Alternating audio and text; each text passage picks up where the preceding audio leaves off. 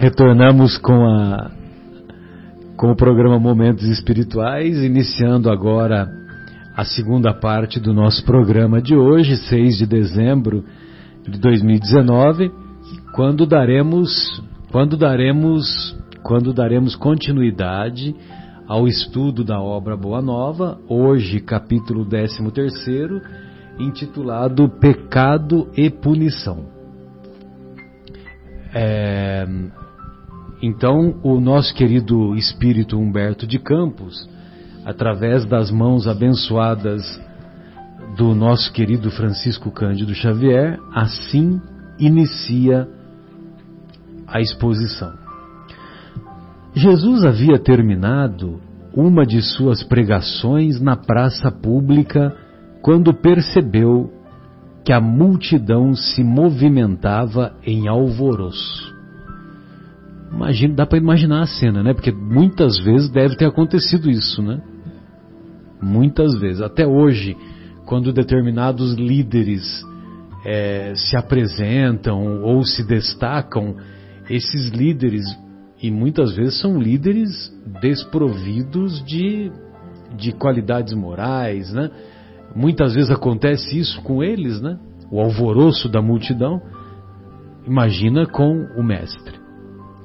Alguns populares mais exaltados prorrompiam em gritos, enquanto uma mulher ofegante, cabelos desgrenhados e faces macilentas, se aproximava dele com uma súplica de proteção a lhe sair dos olhos tristes. Os muitos judeus ali aglomerados excitavam o ânimo geral, reclamando o apedrejamento da, pe da pecadora na conformidade das antigas tradições. Desgrenhados é desalinhados, desarrumados, né?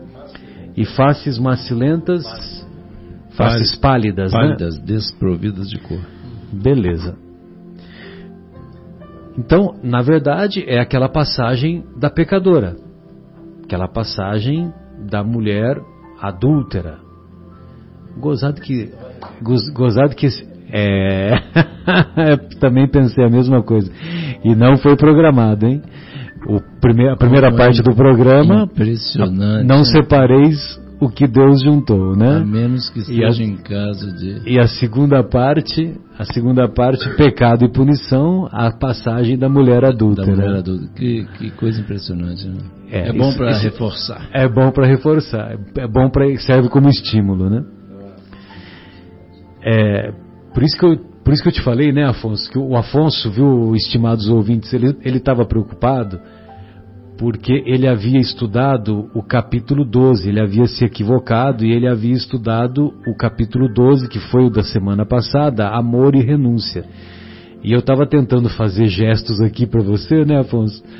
Para você ficar tranquilo que esse tema você você tem amplo domínio, amplo conhecimento, sobretudo dos estudos que você já deve ter tido da Joana de Ângeles e que vai, que vai ser útil agora para nós. Da Joana, do Divaldo, né?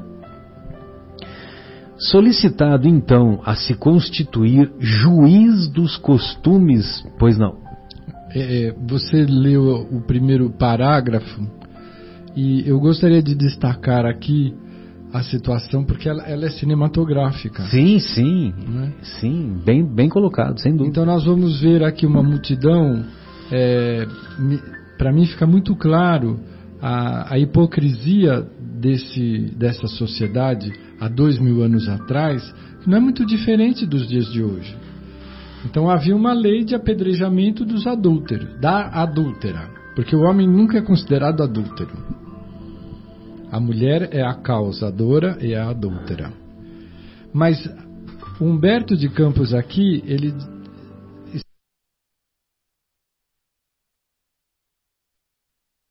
desgrenhados e faces macilentas, se aproximava do mestre com uma súplica de proteção a lhe sair dos olhos tristes.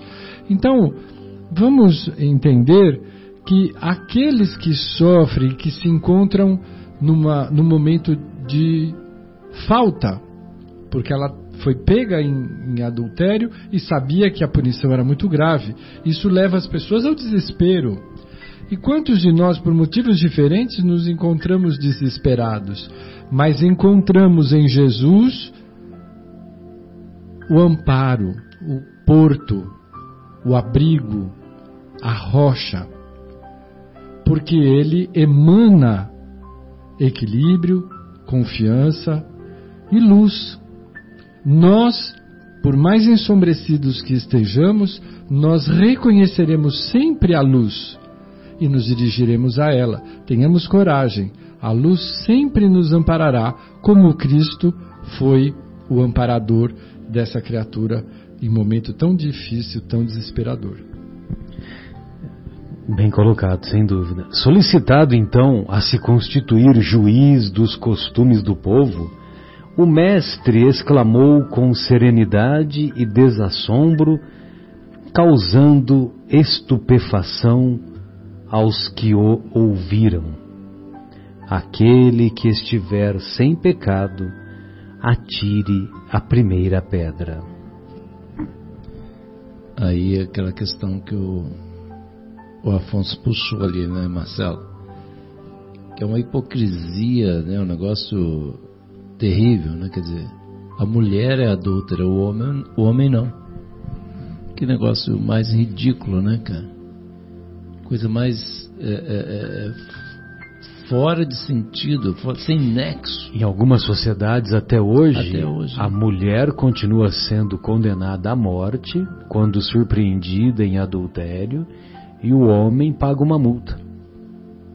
Paga uma multa e vai para casa, como se nada tivesse acontecido. É, e assim, né, na realidade, né, Marcelo, a gente parando para pensar que eu estava vendo outro dia um programa que foi lançado aí pelo governo tal, de proteção né, a mulher, etc., contra o feminicídio, né, que é, tem números alarmantes, é, alarmantes, é uma coisa, é uma coisa impressionante, né, quer dizer, essa, é, nós como sociedade, né, como sociedade, nós precisamos refletir nessa questão, né, refletir que, é, é, lembrar que, né, nós estamos aqui cada um de nós, cada um de todos os ouvintes, todos nós, por causa de uma mulher uma mulher deu a luz a nós. Sem dúvida. Né? Nossa sem mãe. Né? E sem quantos né, não temos é, mães, irmãs, esposas e tal? E assim, o desrespeito que existe, né, a falta de amparo, isso não quer dizer amparando, é, vamos dizer, apoiando movimentos de um jeito ou de outro. Não, é só o respeito, o amor, né, que a gente precisa, que a gente deve dedicar a esses corações, né, que é, nos ampararam né, que auxiliaram, que serviram de portal para que nós pudéssemos passar lá do, da, da, situação de desencarnados para encarnados. Não fossem a mulher como portal, nós não estaríamos aqui. Nós não estaríamos aqui. Aquele que estiver sem pecado, atire a primeira pedra, foi o que Jesus disse. Por toda a Assembleia, continua Humberto de Campos, se fez sentir uma surpresa inquietante. As acusações morreram nos lábios mais exaltados. As acusações morreram nos lábios mais exaltados. A multidão em si mesmava-se para compreender a sua própria situação. Enquanto isso, o mestre pôs-se a escrever no solo despreocupadamente. É interessante porque quando Jesus diz: Aquele que estiver sem pecado, atire a primeira pedra, porque havia uma armadilha para Jesus. Se Jesus mandasse cumprir a lei de Moisés, Onde, onde está a doutrina de perdão, de tolerância que ele veio ensinar? Então ele entraria em contradição. Aí, se ele falasse, não, não vai matar ela, imagina, que isso, vamos dar uma outra oportunidade. É o que os, é o que os, os, os inimigos de Jesus, os opositores de Jesus queriam. Porque aí ele estaria, ele estaria é, se insurgindo contra a lei de Moisés e e aí os fariseus teriam o motivo que eles tanto queriam, que era o motivo para prender e condená-lo. Só né? que eles não sabiam que era quem era Jesus. Só né? que eles não sabiam que eles estavam lidando com com um chefe. com, com um especialista em sair de sinuca de bico, né? Porque era, era uma sinuca, para nós era uma sinuca de bico, certo? Total, total. Uma sinuca de bico, você não tinha como sair. Agora Jesus, não, Jesus, sinuca de bico para ele é é café pequeno, né? Então, aí quando ele profere aquele que estiver sem pecado, atire a primeira pedra, é, o que, que ele faz? Ele faz com que cada um das pessoas presentes, primeiro, consulte a própria consciência. Isso reflita no, seus, no seu íntimo qual é o estado dele. Exato. E consultando a própria consciência, ele fala: opa, eu não sou tão bonzinho assim. Será que eu tenho condições de jogar a pedra naquela mulher? E sem contar a autoridade moral de Jesus, a autoridade moral que fazia com que a atmosfera psíquica Magnética. fosse, fosse exatamente aquela todo aquela magnetismo impedisse a, que os mais exaltados a, começassem a atirar pedra naquela mulher e, e certamente quando fala atirar pedra não é pedrinha para machucar não, né? É são, Paralelepípedo. pa- são quase paralelepípedos, né? Que na época não havia paralelepípedos, né? É, Mas haviam pedras o, grandes. O peso era o mesmo, né? né? É, Oh, porque meu Deus, quando fala, né, caindo, meu Deus céu. é porque quando fala assim, né, triste. a, a pessoa vai ser apedrejada, né, então dá a impressão que é, né, vai ter um sanguinho Não, aqui. assim, mas assim, não, é gente- até a morte, né? Apedrejamento até a morte. Até a morte, não é, não é uma coisa só pra, é, de raspão, né? Assim, mas assim, tô até, porque assim, éramos nós mesmos, né? Sim. E aí a gente, quer dizer, essa, hoje, olha que, olha, eu estava falando do progresso, né? Olha como é que acontece, já aconteceu bastante progresso. Hoje nós aqui nesse estágio, com esse corpício aqui, como diz o Marcelo, nesse estágio, nessa, nessa encarnação, a gente já se choca por isso. Mas nós já fizemos isso lá no passado. Então, assim, olha quanto já houve de progresso, né, Afonso? Já aconteceu um progresso grande. Ainda tem um monte, mas um monte de coisa Sem a gente já dúvida. conseguiu, né?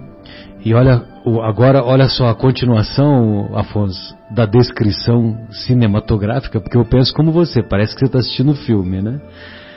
Aos poucos, continua Humberto de Campos, o local ficara quase deserto. Apenas Jesus e alguns discípulos lá se conservavam, tendo ao lado a mulher a ocultar as faces com as mãos. Ela ainda, ela ainda se encontrava envergonhada. Em dado instante, o mestre divino ergueu a fronte e perguntou à infeliz: Mulher, onde estão os teus juízes? Observando que a pecadora lhe respondia apenas com o olhar reconhecido, onde as lágrimas aljofravam num misto de agradecimento e alegria, Jesus continuou: Ninguém te condenou? Também eu não te condeno.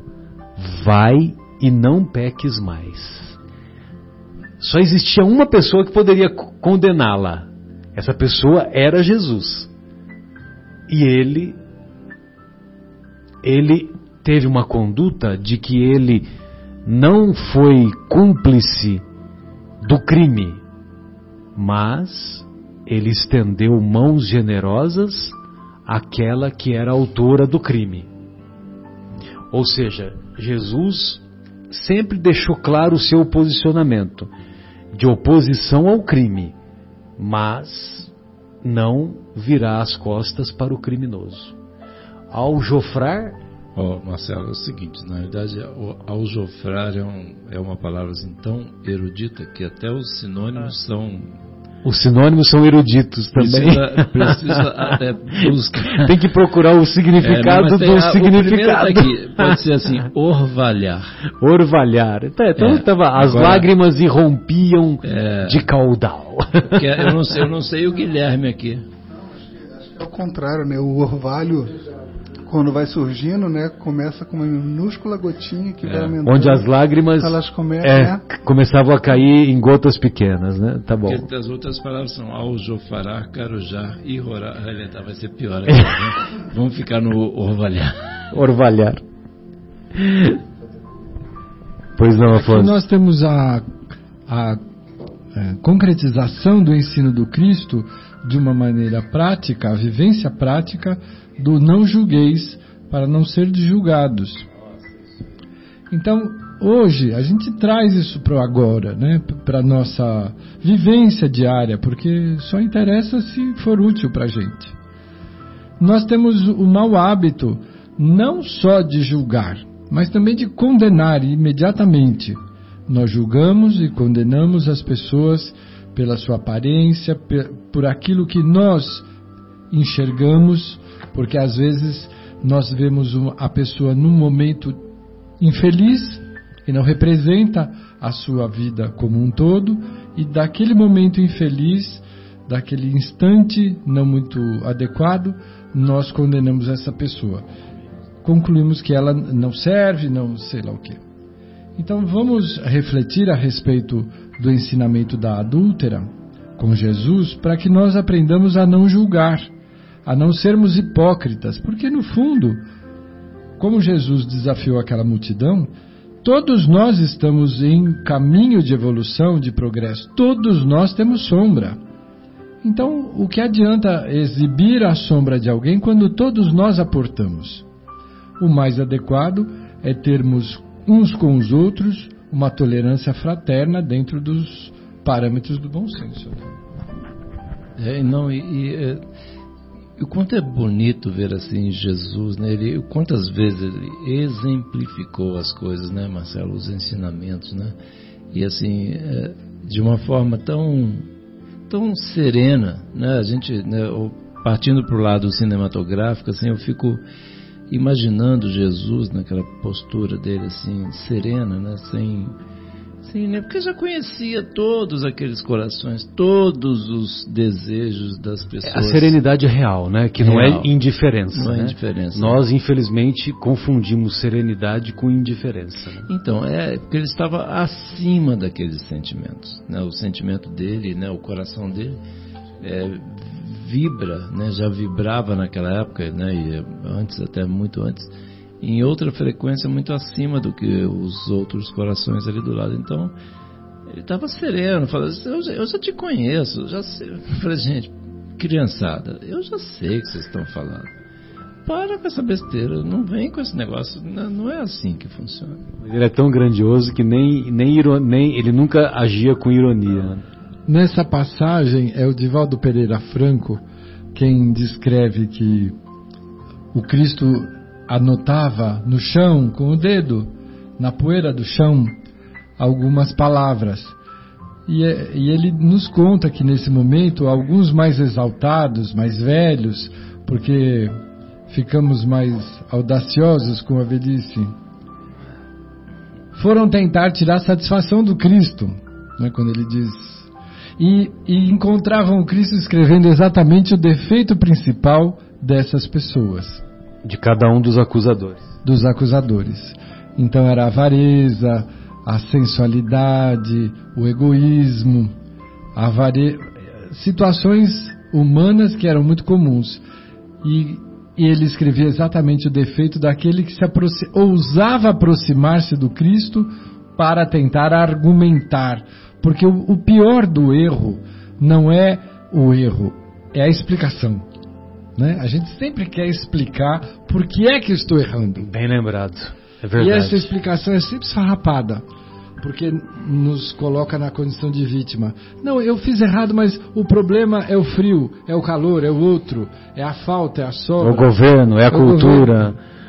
Então, fez errado, assuma. São as desculpas mais esfarrapadas, é verdade e, e corrija. Bem lembrado. E o, o Divaldo falava isso e eu imagino que deva ter acontecido realmente alguma coisa muito parecida. É bem provável.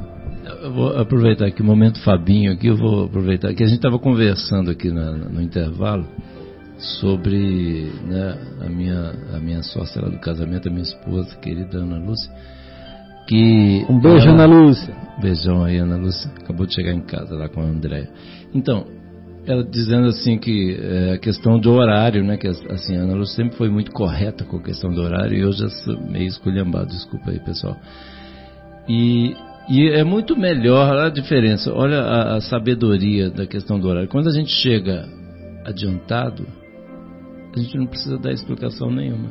Agora, quando a gente chega atrasado, a gente precisa explicar. Então, assim, eu aprendi bastante, eu agradeço a Ana Lúcia porque eu aprendi bastante com ela. E na obra Sinal Verde do André Luiz, uma obra belíssima, que ele dá várias dicas para os mais variados Sinal momentos. verde é... Sensacional. Ele diz assim: diante do compromisso, procure chegar pelo menos 10 minutos antes. Pois é, é o número que eu tenho em mente agora sempre. Isso aí. Tô tentando ainda, né? Quer dizer, mas a gente tem ainda a eternidade para corrigir isso aí. Mas olha, assim, é, é um exemplo assim simples, né? Essa questão do, do- de explicar que você estava puxando aí, né, né, Afonso? Assim, é, e é tão quem não passou pela situação, né? Morando em São Paulo, assim, é meio complicado. A gente, mesmo saindo com o tempo, a gente acaba eventualmente caindo em situações assim. Mas olha a diferença da, da serenidade quando a gente chega antes, independente do que aconteceu no meio do caminho, ninguém tem nada com isso, né? As pessoas que estão nos esperando. E, e a gente chegar 15 minutos, meia hora atrasado, né? É bem diferente. A infeliz criatura retirou-se experimentando uma sensação nova no espírito. A generosidade do Messias lhe iluminava o coração em claridades vivas que lhe banhavam a alma toda. Mas enquanto a pecadora se retirava, presa de intensa alegria, os poucos discípulos que se encontravam junto do Senhor não conseguiam ocultar, esconder a estranheza que lhes causara o seu gesto. Por que não condenar a ele aquela mulher de vida censurável aos olhos de todos? Não se tratava de uma adúltera? Nesse ínterim, João se aproximou e interrogou: Mestre, por que não condenastes a meretriz de vida infame? Jesus fixou no discípulo o olhar calmo e bondoso e redarguiu: Quais as razões. Olha só, ele vai responder fazendo uma pergunta, né? Quais as razões que aduzes em favor dessa condenação? Que concordas em favor dessa condenação? que tra trazes. Que trazes em favor dessa condenação? Sabes o motivo por que essa pobre mulher se prostituiu? Terás sofrido alguma vez a dureza das vicissitudes que ela atravessou em sua vida? Ignoras o vulto das necessidades e das tentações que a fizeram sucumbir a meio do caminho. Não sabes quantas vezes tem sido ela objeto do escárnio dos pais, do desprezo dos filhos e dos irmãos das mulheres mais felizes. Não seria justo agravar-lhe os padecimentos, os sofrimentos infernais da consciência pesarosa e sem rumo. Então, Jesus convida João a buscar os motivos reais que fizeram com que aquela mulher fosse, é, se constituísse no caminho da prostituição. É, ele, não conhecia nenhum detalhe da vida dela, ela já, já chega, como disse o Afonso, já chega. Julguei, não julguei. É, já concluindo. já chega jogando pedra, né? É, já, já pega, já enche a mão, né? Entretanto, exclamou João, defendendo os princípios da lei antiga. Olha como isso estava estava impregnado né, entre os próprios discípulos né, do Mestre. Então, quer dizer, eles também estavam aprendendo a nova doutrina, a doutrina da tolerância, do perdão, do amor. Entretanto, exclamou João, defendendo os princípios da lei antiga, ela pecou e fez jus à punição. Não está escrito que os homens pagarão ceitil por ceitil os seus próprios erros? O Mestre sorriu sem se perturbar e esclareceu: Olha só. Ninguém pode, e ele responde também logo em seguida fazendo uma nova pergunta, né? Ninguém pode contestar que ela tenha pecado. Quem estará irrepreensível na face da terra? Quem estará irrepreensível? E o nosso Afonso está tá soprando aqui que é só o próprio Jesus que estaria irrepreensível. Existem sacerdotes da lei, magistrados e filósofos que prostituíram suas almas por mais baixo preço. Olha só o, o outro conceito de prostituição. Contudo, ainda não lhes vi os acusadores. A hipocrisia costuma campear impune, enquanto se atiram pedras ao sofrimento. Nossa, que quanto ensinamento, né, em poucas palavras de Jesus. Impressionante. Né? Impressionante, né, Marcelo? Que assim, um verdadeiro, né, e forte, marcante. João, o mundo está cheio de túmulos caiados. Túmulos caiados, né? Túmulos brancos, é, brancos por fora e dentro é aquele cheiro de podridão, aquele cheiro de decomposição, de necrose. Deus, porém, é o Pai de bondade infinita que aguarda os filhos pródigos em sua casa.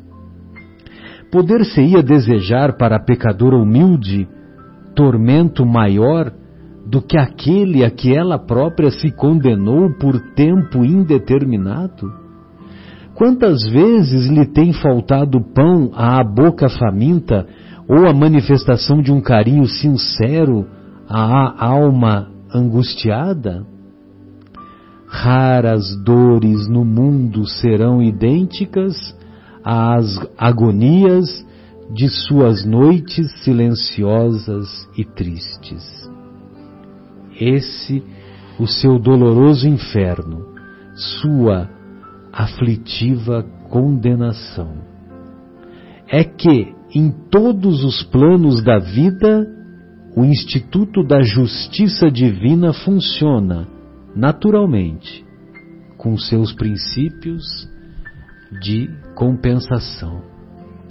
Ela já era uma apedrejada moral. Ela não precisava do apedrejamento físico. Foi isso que Jesus quis impedir. E, e ele falou aqui assim, né? Poder-se-ia desejar para ela, né, a pecadora humilde, tormento maior do que aquela a que ela própria já se condenou por tempo indeterminado. Não sei, eu entendi aqui que em apedrejando ela, ela ia para um local onde ela teria por um tempo indeterminado um sofrimento talvez até maior do que aquilo que ela já vinha sofrendo enquanto encarnada, né? Não sei se foi vocês entenderam também, né? Talvez no umbral, né? É, aí vamos supor que ela que ela tivesse, vou, vou fazer uma, um pouquinho de contraposição, né, Guilherme? E, e, em algumas outras ocasiões você vai se lembrar que nós já discutimos isso. É, por exemplo, se ela fosse condenada, como tantas foram condenadas e apedrejadas, elas, é, embora tivessem infligindo a lei que é usual lá do, dos locais, dos locais e daquelas épocas, é, por outro lado, tra trata-se de uma lei injusta e ela possivelmente morreria como mártir. Como mártir, eu lembro. É. Morreria como. É, aquilo seria motivo de, de purificação para ela. Se ela tivesse uma morte como.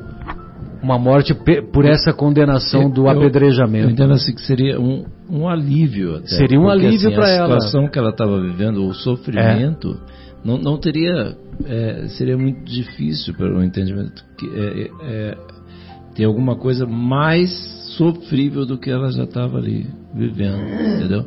Então assim, como assim teria alguma coisa mais do que isso? Ela já está, ela já tá no no ápice. Você, Você pensou bem ali quando ele tava, Marcelo estava lendo ali as palavras, até o Afonso falou que coisa forte, né? Você comentou, eu também pensei, né? A hora que ele fala aqui. É, deixa eu ver. A hipocrisia costuma é, campear impune. Aqui, ó. Raras dores no ah, sim, mundo. Sim, sim. Olha que coisa forte. Sim, sim. Né? Raras dores no mundo serão idênticas às agonias de suas noites silenciosas e tristes. Tem outra, outra coisa aqui também. Quantas vezes lhe tem faltado pão à boca faminta ou a manifestação de um carinho, carinho sincero, sincero à alma angustiada? Carinho sincero, porque ela era procurada para prazer, só só, é. só para o prazer, né? Então, então não era. É, aí que ele falou assim, então assim já já está no limite ali da tabela de sofrimento, entendeu? Então é, e de uma forma injusta, quer dizer, de uma forma hipócrita. Acho que o ponto mais, voltando àquele ponto que tinha comentado lá atrás, e de uma forma totalmente hipócrita, igual o Afonso comentou assim, e só a mulher que é condenada como é, adúltera, homem não. Que absurdo, cara. Né? Somos espíritos. E detalhe, lembrando. Que são leis humanas injustas, não, sem assim, dúvida. E lembrando aos nossos queridos ouvintes que por vezes encarnamos como homens e por vezes encarnamos como mulheres. Sem dúvida. Não existe sexo nos espíritos, né? Assim, o espírito pode encarnar absolutamente em, em qualquer corpo, Exato. dependendo das necessidades das provas, de reajuste. Exato. Né, que das, a gente tem, que a gente O carregue. importante são as provas. Exatamente. Então, e aí, que coisa sem sentido, né? Igual essa questão do preconceito, né, com relação à raça, cor e essas coisas tudo que tem aí, né? Sabe? Não tem sentido. São irmãos nossos, filhos do mesmo Deus, né? Cada ser, continua o mestre, traz consigo a fagulha sagrada do Criador e erige dentro de si o santuário de sua presença ou a muralha sombria da negação. Mas só a luz e o bem são eternos, e um dia todos os redutos do mal cairão. Todos os redutos do mal cairão, para que Deus resplandeça no espírito de seus filhos. Não é para ensinar outra coisa que está escrito na lei: vós sois deuses. Porventura, não sabes que a herança de um pai se divide entre os filhos em partes iguais? As criaturas transviadas são as criaturas que não souberam entrar na posse de seu quinhão divino, permutando-o, trocando-o pela satisfação de seus caprichos, no desregramento ou no abuso, na egolatria ou no crime pagando alto preço pelas suas decisões voluntárias. Examinada a situação por esse prisma, temos de reconhecer no mundo uma vasta escola de regeneração onde todas as criaturas se reabilitam da traição aos seus próprios deveres. A Terra, portanto, pode ser tida como um grande hospital em que o pecado é a doença de todos. O Evangelho, no entanto, traz ao homem enfermo o remédio eficaz, para que todas as estradas se transformem em suave caminho de redenção. Que coisa poética isso aí, né? Olha só que coisa linda todas as estradas se transformam em suave caminho de redenção. Coisa poética, linda, né, cara? Lindo. É por isso que não condeno o pecador para afastar o pecado, e em todas as situações prefiro acreditar sempre no bem. Quando observares, João, os seres mais tristes e miseráveis arrastando-se numa noite pejada de sombra e desolação, lembra-te da semente grosseira que encerra um germen divino e que um dia se elevará do seio da terra para o beijo de luz do sol. Terminada a explicação do Mestre, o filho de Zebedeu, deixando transparecer na luz do olhar a sua profunda admiração, pôs-se a meditar nos ensinamentos recebidos. Que analogia que faz com as coisas da natureza, né? Da semente, né? Sensacional. Da sombra para a luz. Inclusive tem, tem um, um livro que é psicografado por um médium português, agora eu me esqueci, né? É do, do, dos anos 40, 50, chama-se Do País da Luz. E é uma, se não me engano, é uma trilogia que é belíssimo, sabe? Vê se, vê se você consegue achar aí, Guilherme. Não, não, eu não me lembro qual Fernando autor. De Fernando de Lacerda é o médium ou é o espírito? Acho que é o médium. Mas tudo bem, depois. Já vou te falar. É. Uh, bom, então continua o, o, capítulo, né? O, André, o Humberto de Campos assim se expressa. Muito tempo ainda não transcorrera depois desse acontecimento, quando, quando Jesus subiu de Cafarnaum para Jerusalém, acompanhado por alguns de seus discípulos. Celebravam-se festas tradicionais entre os judeus. O Messias chegou num sábado sob a fiscalização severa dos espíritos rigoristas de sua época. Não foram poucos os paralíticos que o cercaram, ansiosos pelo benefício de sua virtude salvadora. Escandalizando os fanáticos, o Mestre curava e consolava na sua jornada de gloriosa redenção. Explicando que o sábado fora feito para o homem e não o homem para o sábado, enfrentava sorridente as preocupações dos mais exigentes. Vendo tantos cegos e aleijados aglomerados à passagem, Tiago o interpelou Mestre, sendo Deus tão misericordioso, por que pune seus filhos com defeitos e moléstias tão horríveis? Acreditas, Tiago, que Deus desça de sua sabedoria e de seu amor para punir seus próprios filhos? Respondeu Jesus, fazendo uma indagação. O Pai tem o seu plano determinado com respeito à criação inteira. Mas dentro desse plano, a, to, a cada criatura cabe uma parte na edificação, pela qual terá de responder.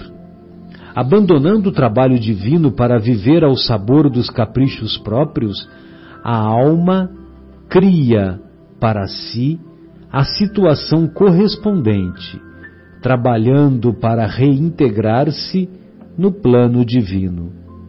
Depois de se haver deixado levar pelas sugestões funestas, contrárias à própria paz. Então, essa aí é aquela questão né, que, é, que existe aquele conceito de que Deus vai punir, etc. Né? Na realidade, é a nossa consciência que não nos perdoa né, é, dos momentos em que a gente avançou o sinal, né? dos momentos em que a gente é, pra, gente nos momentos em que a gente errou, se enganou, né? A gente se engana, né, Marcelo? Pessoa, os outros erram, nós é, nos enganamos, é. é isso? Nos enganamos. Nós fazemos, nós cometemos equívocos. Equívocos, é. Os outros fazem burrada. e outros termos que eu não vou falar aqui. É, deixa, é, não cabe. Então, mas é essa questão, né? Quer dizer, na realidade é a nossa consciência, né? Que é né, para a gente se livrar daquela, daqueles conceitos é, errôneos, né? De que Deus queria nos punir. Está aí Jesus dizendo, né? Continua Humberto de Campos. João compreendeu que a palavra do Messias era a confirmação dos ensinamentos que já ouvira de seus lábios na tarde em que a multidão exigia o apedrejamento da pecadora. Afastaram em seguida do tanque de Betsaida, cujas águas eram tidas em Jerusalém na conta de águas miraculosas, e onde o mestre fizera andar paralíticos, dera vista a cegos e limpara leprosos. Na companhia de Tiago e João, o Senhor encaminhou-se para o templo onde um dos paralíticos que ele havia curado relatava o acontecido cheio de sincera alegria. Jesus aproximou-se dele e, deixando entrever aos seus discípulos que desejava confirmar os ensinamentos sobre pecado e punição, falou-lhe abertamente como se lê no texto evangélico de João: Eis que estás são não peques mais, para que não te suceda coisa pior. Não peques mais, para que não te suceda coisa pior. Desde que esses ensinamentos foram dados, novas ideias de fraternidade povoaram o mundo com respeito aos transviados, aos criminosos e aos inimigos, atingindo a própria organização política dos estados o Império Romano vulgarizara os mais nefandos processos de regeneração ou de vingança.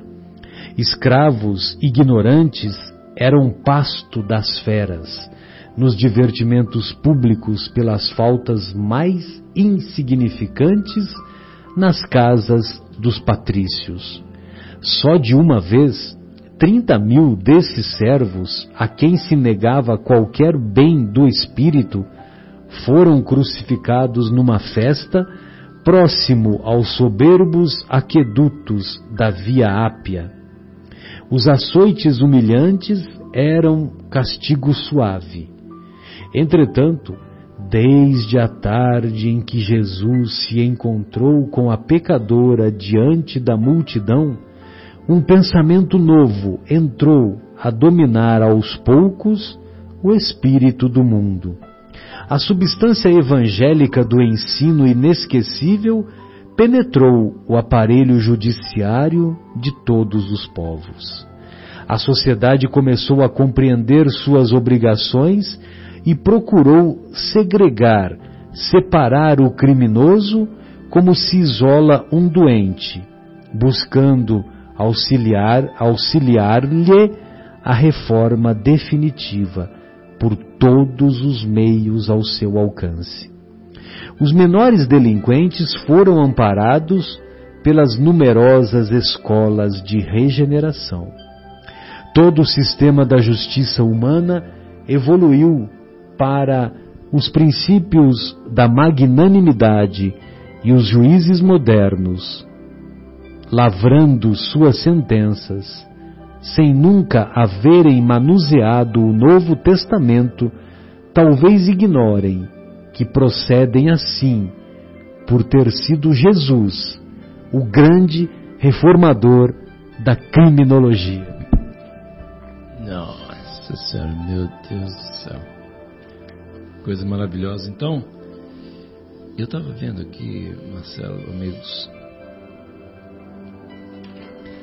Impressionante a, a, ligação desse capítulo com o Evangelho da semana, meu Deus. O capítulo de hoje, né, que é. lemos.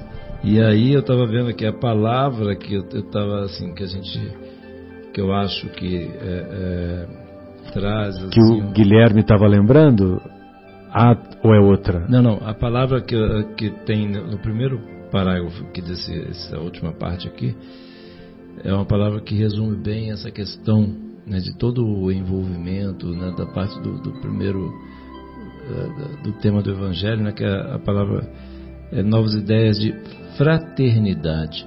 Acho que fraternidade, a hora que a gente tiver, que a gente conseguir cultivar no nosso coração esse, essa virtude, né, esse sentimento, aí isso, aí não vai precisar mais dessas coisas, né? E, e é impressionante como né, o Humberto de Campos consegue traduzir em palavras coisas tão lindas, né, igual ele falou assim, que Jesus ter sido o grande reformador da criminologia, para a gente desenvolver essa fraternidade no coração e amar ao próximo como a si mesmo. Né? Independente se o próximo é o vizinho, é a esposa, o filho, o pai, a mãe, é o próximo. Né? Ele, ele não disse qual o próximo seria, não, não? É, o interessante é ele chamar essa atenção, né, de que os, o Humberto de Campos, né, que os magistrados e os juízes, mesmo sem nunca terem lido o Evangelho, eles praticam, eles colocam em prática essa nova ordem né, de, de criminologia, atendendo aquela passagem lá, aquele que, que tiver sem pecado, atire a primeira pedra, buscando aquilo que o nosso querido Afonso falou, e sempre fala, né, Afonso, da pedagogia, da educação, compreendendo que o, que o delinquente é um doente, é um doente. Fala, então, to, todas as vezes que tem um crime é, que a gente analisa, por exemplo, um criminoso em série, né, um serial killer, ele, é, os psiquiatras vêm e falam, né, da, da personalidade psicopata que caracteriza aquele delinquente. Personalidade psicopata nada mais é do que um irmão doente. doente. Só que lógico, ele precisa viver isolado, né? Porque senão ele, devido à doença, ele vai continuar praticando crimes. Desculpe, João. Eu só não, queria, é, só estava terminando. Tá certo, certo. Não, eu, eu é, é, muito linda essa, essa, essa reflexão aí, né, que Humberto Campos nos trouxe dessa questão dos juízes, né? É muito, muito muito maravilhosa. Nossa, é muito emocionante, para dizer a verdade, a hora que você. a vontade de chorar, a hora que você acabou de ler. E eu sempre me lembro de uma passagem do Chico, né? Que uma vez ele foi visitar. Teve uma época que ele fazia com frequência visitas às penitenciárias lá na região de Uberaba. É, eu já contei aqui, vocês vão se lembrar. Mas como a audiência é rotativa, né? É, então sempre vale a pena contar que, que ele foi, numa determinada ocasião, ele foi acompanhado dos seus amigos e amigas e foi visitar os presos numa penitenciária que ficava próxima lá de Uberaba. E num determinado momento, já quase encerrando a visita, é, uma, uma das amigas do Chico vira-se para o Chico e diz: Chico, você está vendo muitos espíritos obsessores aqui? Aí sabe o que, que ele respondeu? Não, querida. Eu vejo muitas mães. Muitas mães. As mães dos nossos irmãos que faliram e que se encontram nas penitenciárias, as mães em espírito estavam lá inspirando boas resoluções, inspirando boas tomadas de consciência, bons sentimentos, para que, para que eles buscassem um refazimento, buscassem uma nova uma condição, renovação, uma nova renovação íntima. E mesmo porque os obsessores, eles não se encontravam lá porque eles já conseguiram o que eles queriam. Eles queriam levar no fundo do poço aquele nosso irmão, fazendo com que ele fosse é, considerado um criminoso e levado para a penitenciária. Né? Pois não, Afonso, você gostaria de fazer algum comentário? Guilherme, João, mais algum comentário adicional? Não tem nenhuma música do Frejá? Uma outra música do Frejá? Não, aí não, não tem, mas assim, eu estava é, pensando que quanto. Essa, de novo, né, falei, mas eu repetindo, porque assim, é muito impressionante né, a, a, ligação desse capítulo com, com, o Evangelho, né, Marcelo? Nossa, que. E, o casamento, ligação, né, a analogia. E aproveitando essa questão. Né, e não, não programamos isso. Sem programação. É, pelo menos da nossa da parte. Da nossa parte, não. A programação é, é superior. Né? É, mas enfim, muito legal em que pesem as nossas imperfeições. Muito bom, então nós gostaríamos de mandar um abraço carinhoso ao nosso querido Jaime, à nossa querida Catarina, ao nosso querido Luiz Saigusa, pelo carinho que eles demonstraram aí para nós essa semana. E encerramos o nosso encontro de hoje, também saudando os nossos amigos que não puderam vir, o Marcos, o nosso querido Leandro, a nossa querida Fátima, a nossa Sônia e desejamos que todos tenhamos uma semana produtiva e que os conceitos que aqui foram discutidos possam contribuir para a nossa iluminação. Afonso, suas despedidas, da minha parte, tchau. É sempre revigorante e emocionante ouvirmos Humberto de Campos referindo-se a Jesus, esse espírito luminoso que dignou-se a vir pessoalmente nos convidar a seguir, a trilhar o caminho do bem e da luz. Por isso ele dividiu a nossa história em antes e depois dele, por isso nós o chamamos de mestre. Boa noite a todos, muita paz. Boa noite a todos, também um prazer enorme. Agradeço muito a Deus poder ter tido essa oportunidade de estar aqui entre amigos, falando sobre Jesus. Olha que coisa, coisa boa. Então mandar um abraço pro nosso querido Fabinho, Fabinho, Verdade. família lá, lá Logo, logo nos abraçaremos, hein, Fabinho? É, tô sabendo que você vai estar vindo aqui, Fabinho, já fiquei feliz. E um abraço à família toda, né? E o nosso querido Bruno Eustáquio. Bruno Eustáquio, a Tayla, né, que sempre Beijo carinhosamente nos acompanham lá, direto do Canadá. Então tá bom, um grande beijo a todos e fiquem com Deus. E aqui é o Guilherme se despedindo. E olha que coisa, hein?